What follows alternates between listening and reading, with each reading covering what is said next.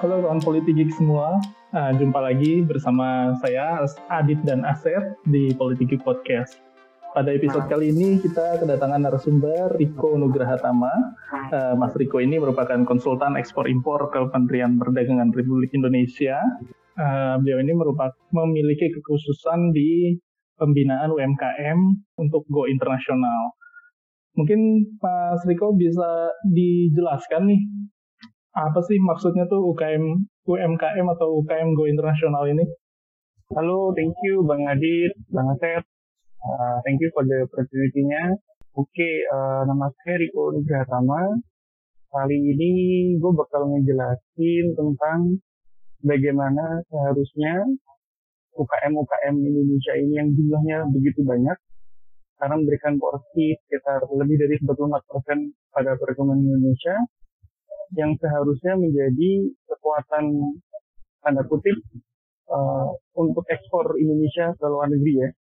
Yang nanti di sini kita akan bahas sebenarnya yang dibutuhkan oleh UKM UKM ini biar go internasional itu apa aja, termasuk syarat-syarat ekspor misalnya nanti akan kita bahas semuanya.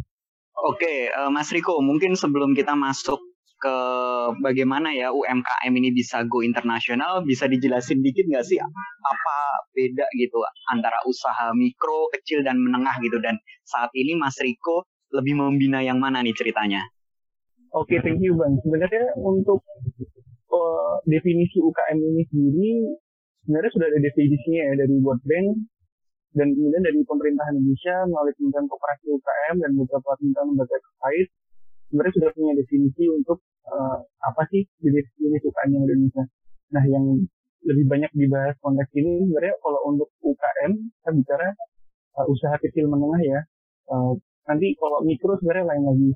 Untuk usaha kecil menengah ini sebenarnya kita akan melihat uh, potensi usaha-usaha khususnya untuk yang masih di bawah uh, sekitar 100 miliar per tahun ya.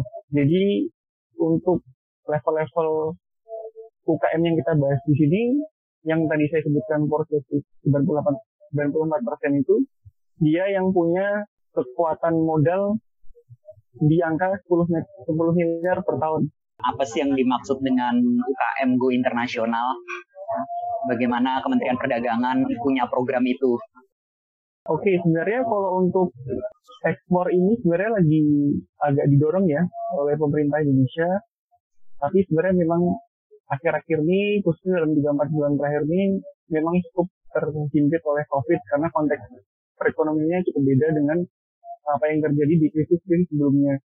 Nah, cuma memang uh, untuk yang didorong untuk ekspor sendiri itu kita sebenarnya ada beberapa sektor. Nah, sektornya itu apa saja? Salah satunya yang sudah didorong uh, oleh semua kegiatan ini kan sebenarnya dikoordinasi oleh Kementerian Kementerian Perekonomian, Menko Perekonomian. Nah, di situ salah satu sektor yang didorong ini satu, misalnya itu makanan minuman, kedua uh, kimia, jadi unsur-unsur kimia, terus yang ketiga furniture, terus yang keempat uh, sepatu, dan yang kelima ini tekstil. Jadi sebenarnya UKM-UKM di lima sektor ini perkembangannya cukup signifikan dalam beberapa tahun terakhir dan itulah yang didorong oleh pemerintah Indonesia untuk mendorong ekspornya. Oke, berbicara tentang pemerintah yang mendorong lima sektor UKM ini tadi, lebih tepatnya bagaimana sih uh, pemerintah ini mendorong apakah dengan memberikan akses permodalan atau juga memberikan akses pasar seperti apa gitu bentuknya? Jadi gini mas, kalau kita membahas UKM ya, ini kalau saya sering kasih training di luar juga maupun ke teman-teman UKM itu sebenarnya kalau kita membahas UKM untuk go internasional agar mereka bisa ekspor ke luar negeri itu sebenarnya intinya hanya tiga ya. Yang pertama itu kita pasti bahas tentang segi produksi. Nah dari segi produksi ini uh, macam-macam ya. Itu nanti bisa kaitannya dengan terkait kapasitas produksinya, terkait dengan packaging pemasarannya juga itu nanti ke poin yang ketiga uh, terus setelah produksi ini nanti juga ada yang disebut dengan legalitas nah legalitas ini penting dan sering kali ini yang UKM-UKM kita mungkin belum banyak yang tahu. Dan legalitas ini bisa dua macam. Jadi ada yang legalitas sifatnya untuk persyaratan di dalam negeri, karena kan kita juga butuh-butuh dokumen ekspor ya untuk bisa ekspor ke luar negeri. Dan juga bagaimana memenuhi persyaratan di negara tujuan. Nah ini kadang link-nya saya lihat memang lebih banyak di situ. Uh, ketika kita sudah tahu, sudah memenuhi kebutuhan uh, legalitas di dalam negeri, tapi ketika di negara tujuan, misalnya di Australia, di negara-negara lain, misalnya di Timur Tengah atau lainnya, kita tidak tahu persyaratan negara tujuan yang ditetapkan seperti apa. Nah, nanti yang ketiga ini yang yang lebih banyak juga didorong oleh Kementerian Perdagangan karena kita lebih ke sektor hilirnya yaitu untuk marketing atau promosi. Nah, promosi ini bisa melalui apa? Kita sebenarnya di perdagangan itu ada lebih dari 100 eh, perwakilan kita di luar negeri melalui atas perdagangan maupun ITBC Indonesia Trade Promotion Center ini tersebar di lebih dari 70 negara di dunia.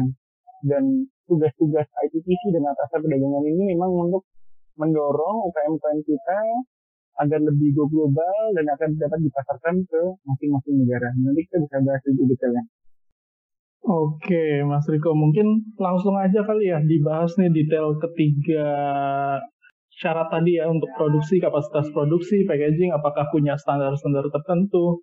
Kemudian uh, yang legalitas ini tadi uh, itu juga menarik sih sebenarnya karena ada produk yang kita produksi di dalam negeri tapi kesulitan masuk ke pasar luar negeri karena adanya perbedaan regula apa perbedaan standar ya mungkin ya standar produk. Nah itu gimana uh, pemerintah menutup gap yang ada itu. Lalu kemudian promosi tadi yang melakukan promosi ini si UKM-nya atau benar-benar promosi itu dilakukan oleh pemerintah tadi melalui atas perdagangan mungkin dengan apa pameran-pameran di luar negeri itu bentuknya tuh seperti apa sih misalnya terus dari sisi kapabilitas UKM-nya itu sendiri ada persyaratannya gak sih? Oke kita mulai dulu dari segi legalitas ya mas ya. Uh, kalau kita lihat dari segi legalitas ini misalnya menurut uh, peraturan Menteri Perdagangan terakhir itu sebenarnya di pasal 2 ayat 1 2 ayat 1 dulu dia bilang ada ketentuan umum uh, barang ekspor. Jadi pengelompokan itu seperti apa? Jadi yang pertama itu barang yang bebas ekspor, kemudian ada juga barang yang diawasi ekspor dan barang yang dilarang ekspor. Nah ini nanti ketentuannya memang kita bisa melihat mas di peraturan perdagangan tersebut kira kira-kira barang yang bebas ekspor, diawasi ekspor dan dilarang ekspornya itu apa aja gitu kan. Yang diawasi ekspor itu misalnya kayak intan, gas, kopi, perak emas gitu ya produk industri dari tanah itu sebenarnya diawasi. Sebenarnya bisa, tapi memang pengawasannya mungkin lebih ketat gitu ya. Yang dilarang ekspor itu memang rata-rata seperti produk perikanan ya. Misalnya kemarin kita lihat ada kebijakan terakhir dari Menteri Kelautan Perikanan, uh, dia bilang untuk eh, ekspor benih lobster dilarang. Padahal sebelumnya kan dari sorry maksudnya tadi sebelumnya di zaman Bu Susi itu dilarang, tapi sekarang bisa diekspor gitu. Kemudian juga yang dilarang ekspor itu ada produk kehutanan misalnya rotan setengah jadi. Itu ada peraturan permendaknya sendiri gitu. Produk pertambangan itu juga beberapa item dia um, dilarang ekspornya. Nah nanti kita fokusnya akan di barang yang bebas ekspornya ini menurut peraturan Menteri Perdagangan gitu. Nah bicara soal dari pengelolaan pengelolaan itu mas, uh, kita nanti akan membahas syarat-syaratnya itu apa aja sebenarnya kalau untuk legalitas ini sebenarnya agak dibungahkan ya karena dari tahun 2018 ini sudah ada apa yang disebut dengan NIB Menteri Induk Berusaha. Nah ini semuanya sistemnya by online uh, kita dengan nomor induk berusaha itu kita sudah bisa kegiatan ekspor impor gitu ya. Tapi nanti tidak menutup kemungkinan memang uh, untuk syarat-syarat terdahulu seperti nanti ada uh, NPWP, kemudian ada SIUP ya, surat izin perdagangan itu, uh, itu juga uh, harus dilampirkan gitu ya. Tapi memang untuk ekspor sebenarnya sekarang lagi didorong dan tidak banyak peraturan yang di apa ya terlalu diribetkan itu nggak mau. Nah ini dokumen-dokumen ekspor tadi terkait legalitas, jadi kita sudah bahas jelas. Nah kita yang lanjut yang kedua, yang produksi. Nah produksi ini, ini yang mungkin nanti sebenarnya dari kementerian lembaga terkait itu dia sudah punya kebijakan-kebijakan masing-masing. Dan ini menurut saya memang uh, tugasnya eh, nggak uh, lebih banyak nih di Kemendak. Jadi mungkin lebih banyak di Kementerian Perindustrian ya, di beberapa kementerian terkait Jadi misalnya uh, bagaimana untuk menambah kapasitas uh, produksi uh, taruhlah ada industri sepatu gitu. Nah ini gimana uh, kita dari Kementerian Perindustrian akan membantu untuk beli mesin-mesin ya kan itu juga juga dibutuhkan oleh UKM UKM gitu uh, terus juga karena kan biasanya kalau kita ekspor itu dia harus ada uh, MOQ atau minimum of quantity-nya. Nah itu yang nanti dari ekspor itu dia biasanya juga ambil margin gitu mas. Karena dari MOQ-nya kan semakin banyak juga semakin keuntungannya semakin besar. Nah yang terakhir ini yang terkait dengan marketing ini banyak dilakukan oleh Kementerian Perdagangan jadi ibaratnya kalau di Kemendak ini kita di hilirnya. Barang sudah siap, uh, sudah kapasitas produksi sudah ada. Nah dari Kemendak ini kita membantu misalnya dari dari ini mas, membantu UKM pelatihan terkait hal-hal seperti pembuatan company profile dalam bahasa Inggris gitu ya.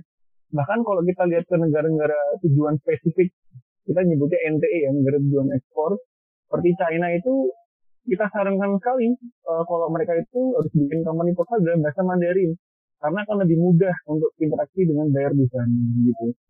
Dan juga setelah dari company profile kita sarankan juga untuk setiap UKM Indonesia ini agar punya website. Jadi sebenarnya hal-hal yang basic seperti ini yang kadang kita juga lupa mas dari UKM. Kita sudah punya company profile, kita sudah punya website yang bagus gitu ya. Sebenarnya kan kita nggak terlalu mahal juga ya kalau kita bayar jasa untuk server dan lain-lain gitu sudah ada company profile, website, dan nanti kita kita bantu untuk misalnya email marketing gitu.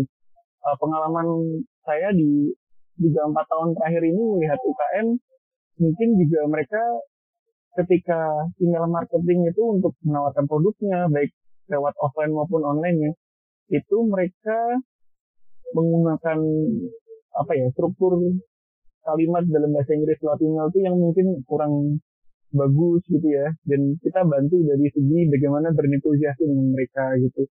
Dan ini yang sebenarnya eh, kalau kita kasih pelatihan juga salah satunya email marketing itu. Dan nanti ketika itu sudah semua dilakukan dan mereka semakin bisa ya dan nanti kita arahkan juga untuk online dan offline. Online ini maunya apa?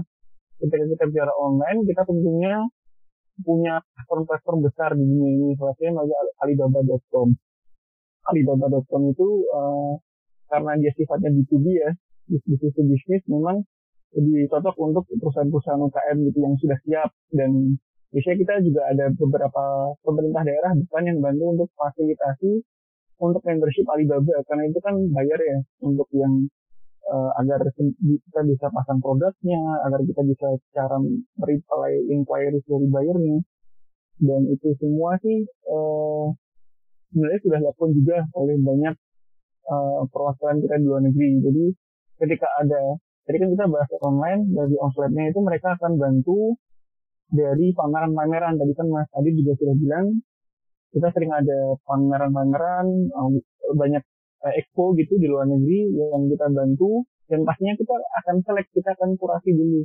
UKM-UKM mana yang kira-kira dapat mengikuti sesuai persyaratan yang kita tahu. Gitu. Oke Mas Riko, kalau misalnya kita berbicara ya tentang acceptance dari negara-negara tujuan ya setelah production tadi terpenuhi, standar-standar ekspor terpenuhi, legalitas terpenuhi, kemudian dari sisi marketing online dan offline juga sudah dibantu gitu. Nah, kalau berbicara dari acceptance negara tujuan ekspornya nih, seperti apa sih gitu? Apakah mereka sepengalaman Mas Riko gitu, apakah mereka menerima dengan baik produk-produk kita atau memang produk ekspor UKM kita ini masih harus ditingkatkan terus gitu dan mungkin bisa contoh juga negara mana yang paling welcome dengan produk-produk kita dan negara mana nih yang masih sulit gitu baik apakah dari sisi legalitas ataupun dari standar kualitas gitu untuk dimasuki produk-produk ekspor UKM kita. Oke Mas Asep, aku coba jawab ya. Ini pertanyaannya sebenarnya menarik, tapi agak panjang gitu, karena kita juga bakal discuss yang lebih komprehensif dan lebih lebih banyak lagi ya. Jadi gini, sebenarnya dalam perdagangan internasional itu banyak problemnya bukan di sisi uh, dari segi dokumen dan lain-lain gitu. Nah nanti problemnya itu kalau kita lihat malah lebih banyak untuk uh, eh, NTB ya, atau kita sebut juga NTM gitu non tariff barrier atau non tariff measure nah ini anak-anak sobat politik uh, pasti juga atau yang punya background HI ekonomi pasti sudah lebih familiar dengan istilah ini. Jadi, nah ini saya coba uh, share juga. Jadi misalnya sekarang ini Indonesia sudah menjalin hubungan perdagangan khususnya untuk uh, perjanjian FTA ya, Free Trade Agreement itu kan sudah lebih dari 20 FTA uh, dengan banyak negara gitu ya. Nah, saya tarif kita sudah selesai nih. Misalnya kita ekspor produk kayu gitu ke ASEAN. Itu sudah 0% semua kan pasti. Nah, cuma yang masalah itu kalau misalnya ada NTB tadi, non-tariff barrier gitu. Misalnya apa? Nah, kita contoh salah satu kasus yang kita sering temuin itu kayak Australia gitu ya. Uh, jadi Indonesia ini sama Australia itu sudah tekan nih kemarin ada namanya Indonesia Australia CEPA Comprehensive Economic Partnership Agreement itu baru di sudah diratifikasi dan sudah dijalankan itu 5 Juli kemarin. Nah permasalahannya apa? Memang kalau kita lihat dari trade off-nya ini sebenarnya Indonesia diuntungkan. Jadi 100% tarif Australia itu dibebaskan untuk produk-produk Indonesia. Sementara Indonesia itu cuma membebaskan sekitar 93 persenan sekian gitu.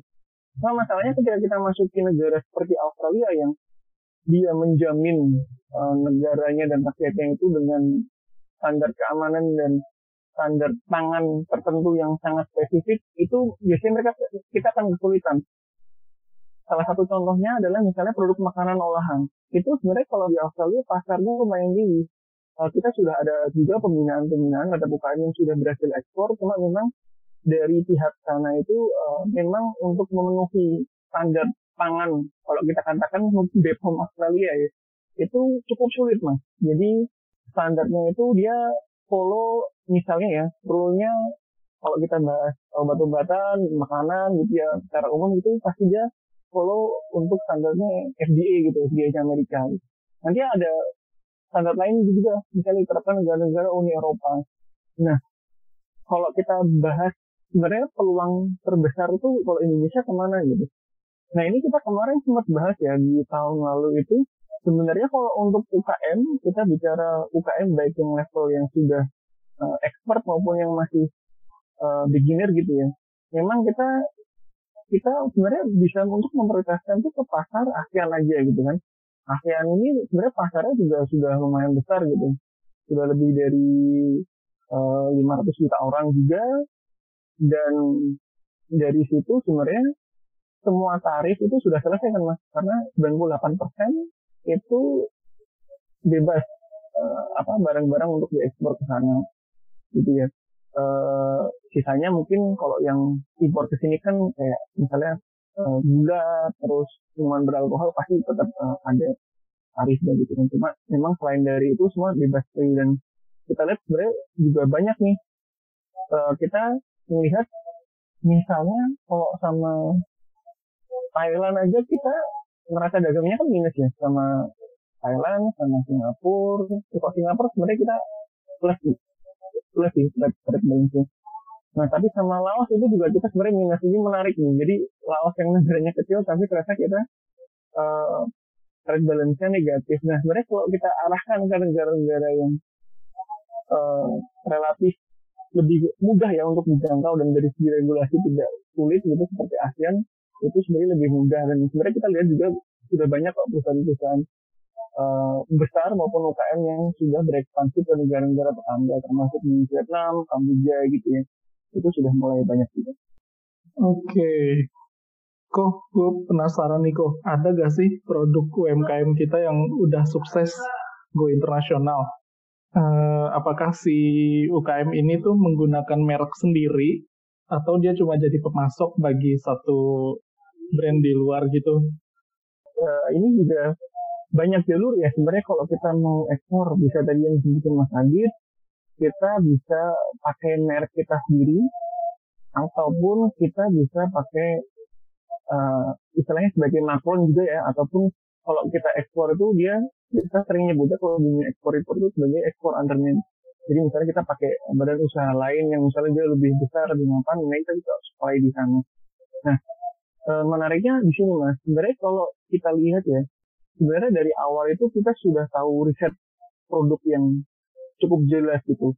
Nah kita punya banyak pengalaman. Sebenarnya kita kalau mengadakan workshop, seminar-seminar itu juga sering mengundang UKM-UKM yang sudah ini ya istilahnya sudah success story gitu ya.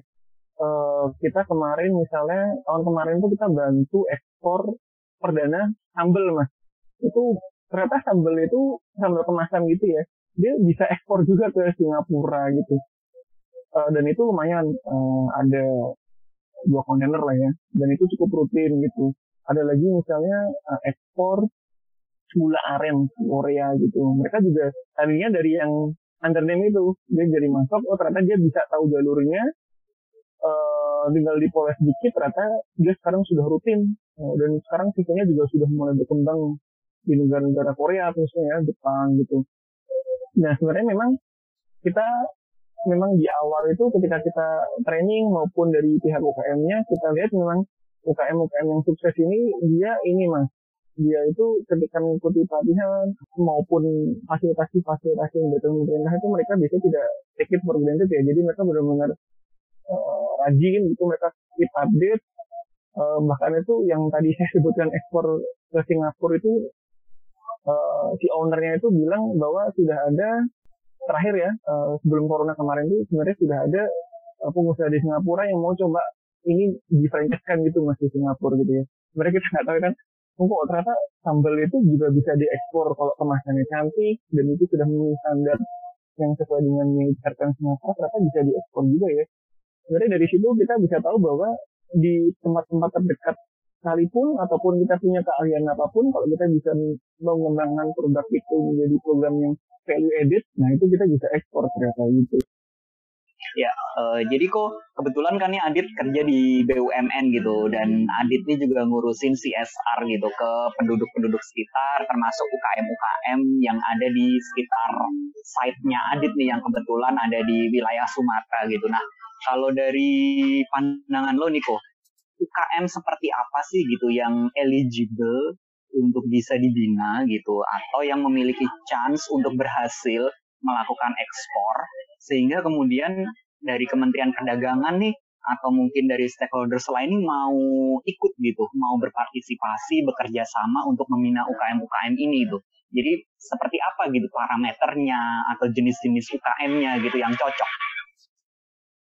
Oke, gue bantu jawab ya mas. Sebenarnya kalau kita lihat ya, kalau dari pertanyaan tadi itu, kalau untuk mendorong untuk ekspor beneran ya, itu kalau dari nasional karena kita kan di pusat ya itu sebenarnya memang paling nggak udah ada aspek legalitasnya nih ya kan e, kalau memang dia UKM kan mungkin kalau PT terasa berat CV dulu lah minimal gitu Operasi itu sebenarnya bisa bisa juga untuk ekspor dalam beberapa kesempatan kita pernah tahu gitu. Artinya dia sudah punya badan usaha yang legal dulu mas.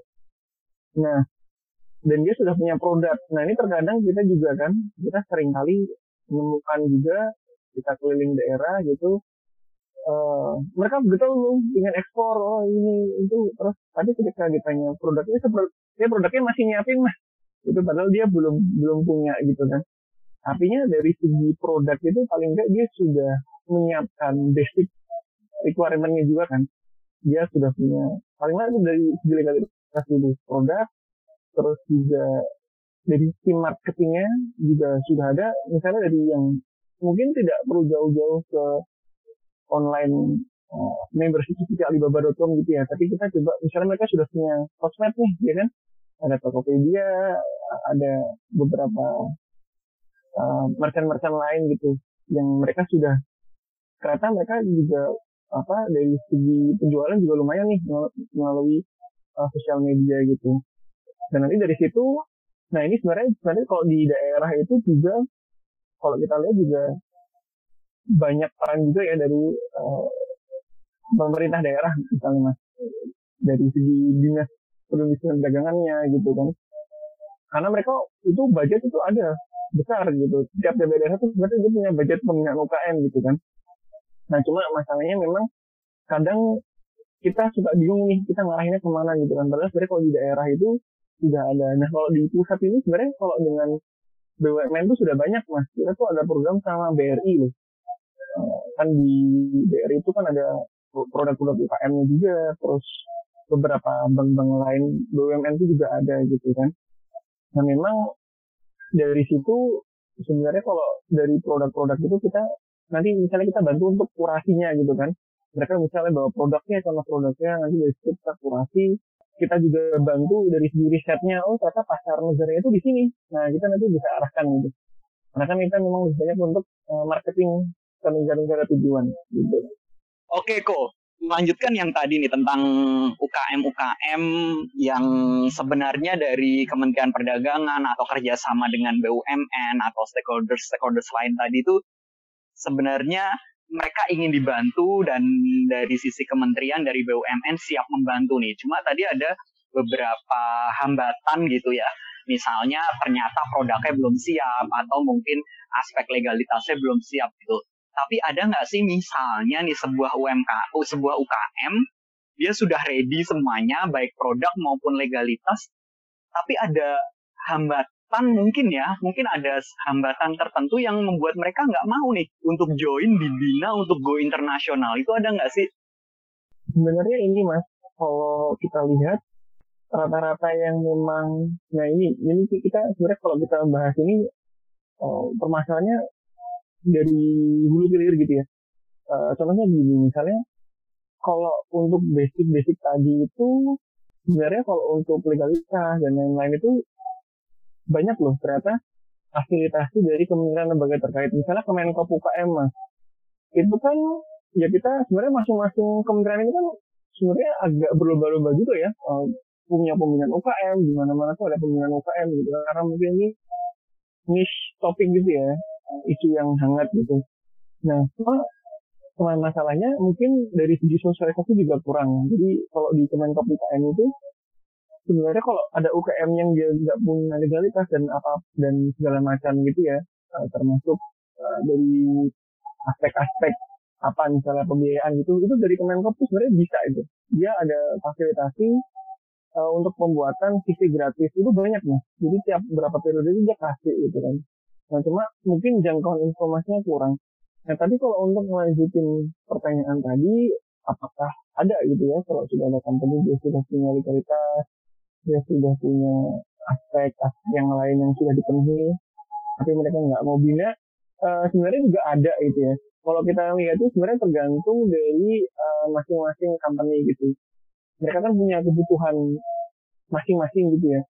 Uh, kita lihat ada juga yang mereka itu sudah pernah bina gitu ya mungkin oleh daerah gitu. Mungkin mereka juga dalam tanda kutip kapok gitu ya. Ah paling sama aja nih kalau kita dibantu sama pemerintah gitu. Tapi sebenarnya kalau kita lihat mungkin porsinya nggak banyak mas. Jadi lebih banyak yang mau uh, untuk dibina gitu. Karena kan dari kita juga masing-masing ada KPI tertentu ya. Bahwa dalam yang periode itu sudah harus ada beberapa UKM yang berhasil difasilitasi ekspor. Karena kan itu nanti akan ada seremoni juga gitu. Jadi entah itu lewat ekspor launching mengundang kalau bisa bahkan mengundang menteri gitu kan paling nggak nanti untuk bisa menghadiri karena itu kan kerja apa ya kerja yang yang kita juga bantu dan mereka juga senang gitu kan ketika ada publisitas dan kita juga uh, kita secara tidak langsung juga ikut bangga. Ternyata kita juga berhasil mendorong ekspor UKM-UKM itu. Oke kok, tadi kan sudah dibahas nih tentang bagaimana sebuah UKM ini bisa siap gitu untuk bina gitu. Harus memiliki produk, kemudian harus memiliki legalitas gitu, sudah ready semuanya gitu. Kemudian juga tadi udah disampaikan juga bagaimana dari Kementerian Perdagangan, kementerian lain, BUMN itu siap membantu gitu. Nah, mungkin bisa di-share nih ke pendengar politik semua. Misalnya, saya seorang pengusaha UKM nih, saya ready produk, legalitas sudah terpenuhi, ke mana nih saya harus menghubungi atau bagaimana nih saya mungkin mendaftar gitu ya untuk bisa difasilitasi untuk mengekspor produk-produk saya nih. Oke, pada sobat-sobat yang mungkin ingin mencoba peruntungan atau mungkin sudah punya produk yang siap ekspor, kita bisa bantu dari segi pemasarannya atau mungkin ada konsultasi apa pun gitu ya terkait ekspor impor. Karena kan uh, kita audiensnya lumayan luas. Pengguna jasanya juga lumayan luas. Ya hanya dari perusahaan UKM tapi juga perusahaan-perusahaan besar terkait dengan ekspor impor.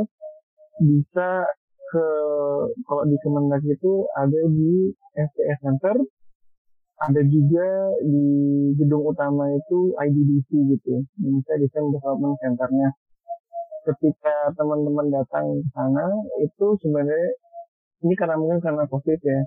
Tapi sebenarnya itu bisa dijadwalkan gitu uh, by phone atau by WA silahkan datang ke dua instansi tersebut karena itu sebenarnya institusi yang terbuka gitu jadi memang masyarakat tuh tiap hari bisa datang gitu. Mau tanya langsung nanya kan diarahkan. Kalau tanya tentang FPS Center, IDDC mereka sudah sudah tahu gitu. Jadi jadi ketika mereka naik ke kantornya undangan mereka sudah tahu. Dan mereka um, mostly welcome at our place uh, to discuss um, any issue. Oke, okay, menarik banget. Thank you Mas Riko. Uh, sharingnya hari ini.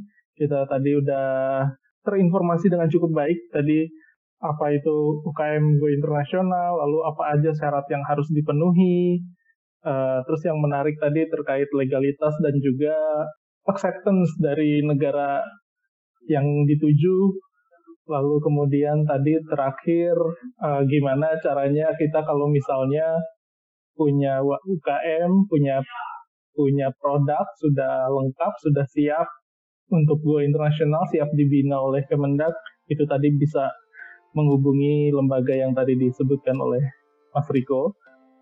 Oke, paling itu dari kita kawan politik semua. Terima kasih Mas Riko atas waktunya. Uh, mudah-mudahan sharing tadi bermanfaat buat kawan-kawan semua. Sampai jumpa di episode berikutnya. Salam politik.